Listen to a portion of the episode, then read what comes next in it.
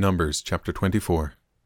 By now Balaam realized that the Lord was determined to bless Israel, so he did not resort to divination as before.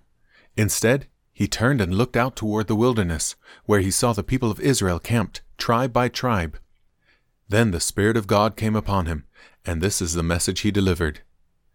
This is the message of Balaam, son of Beor, the message of the man whose eyes see clearly, the message of one who hears the words of God, who sees a vision from the Almighty, who bows down with eyes wide open. How beautiful are your tents, O Jacob! How lovely are your homes, O Israel! They spread before me like palm groves, like gardens by the riverside.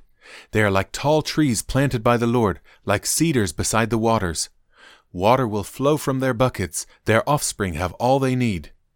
Their king will be greater than Agag, their kingdom will be exalted.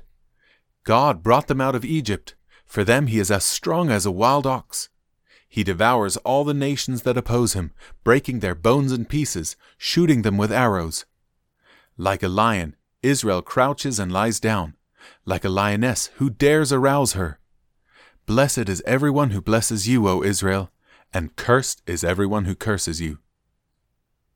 King Balak flew into a rage against Balaam. He angrily clapped his hands and shouted, I called you to curse my enemies. Instead, you have blessed them three times. Now get out of here. Go back home. I promised to reward you richly, but the Lord has kept you from your reward. Balaam told Balak, Don't you remember what I told your messengers? I said, Even if Balak were to give me his palace filled with silver and gold, I would be powerless to do anything against the will of the Lord. I told you that I could say only what the Lord says. Now I am returning to my own people, but first let me tell you what the Israelites will do to your people in the future. This is the message Balaam delivered.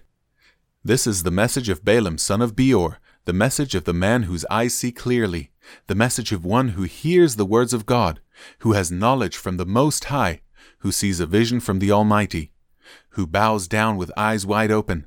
I see him, but not here and now. I perceive him, but far in the distant future. A star will rise from Jacob, a scepter will emerge from Israel. It will crush the heads of Moab's people, cracking the skulls of the people of Sheth. Edom will be taken over, and Seir, its enemy, will be conquered, while Israel marches on in triumph.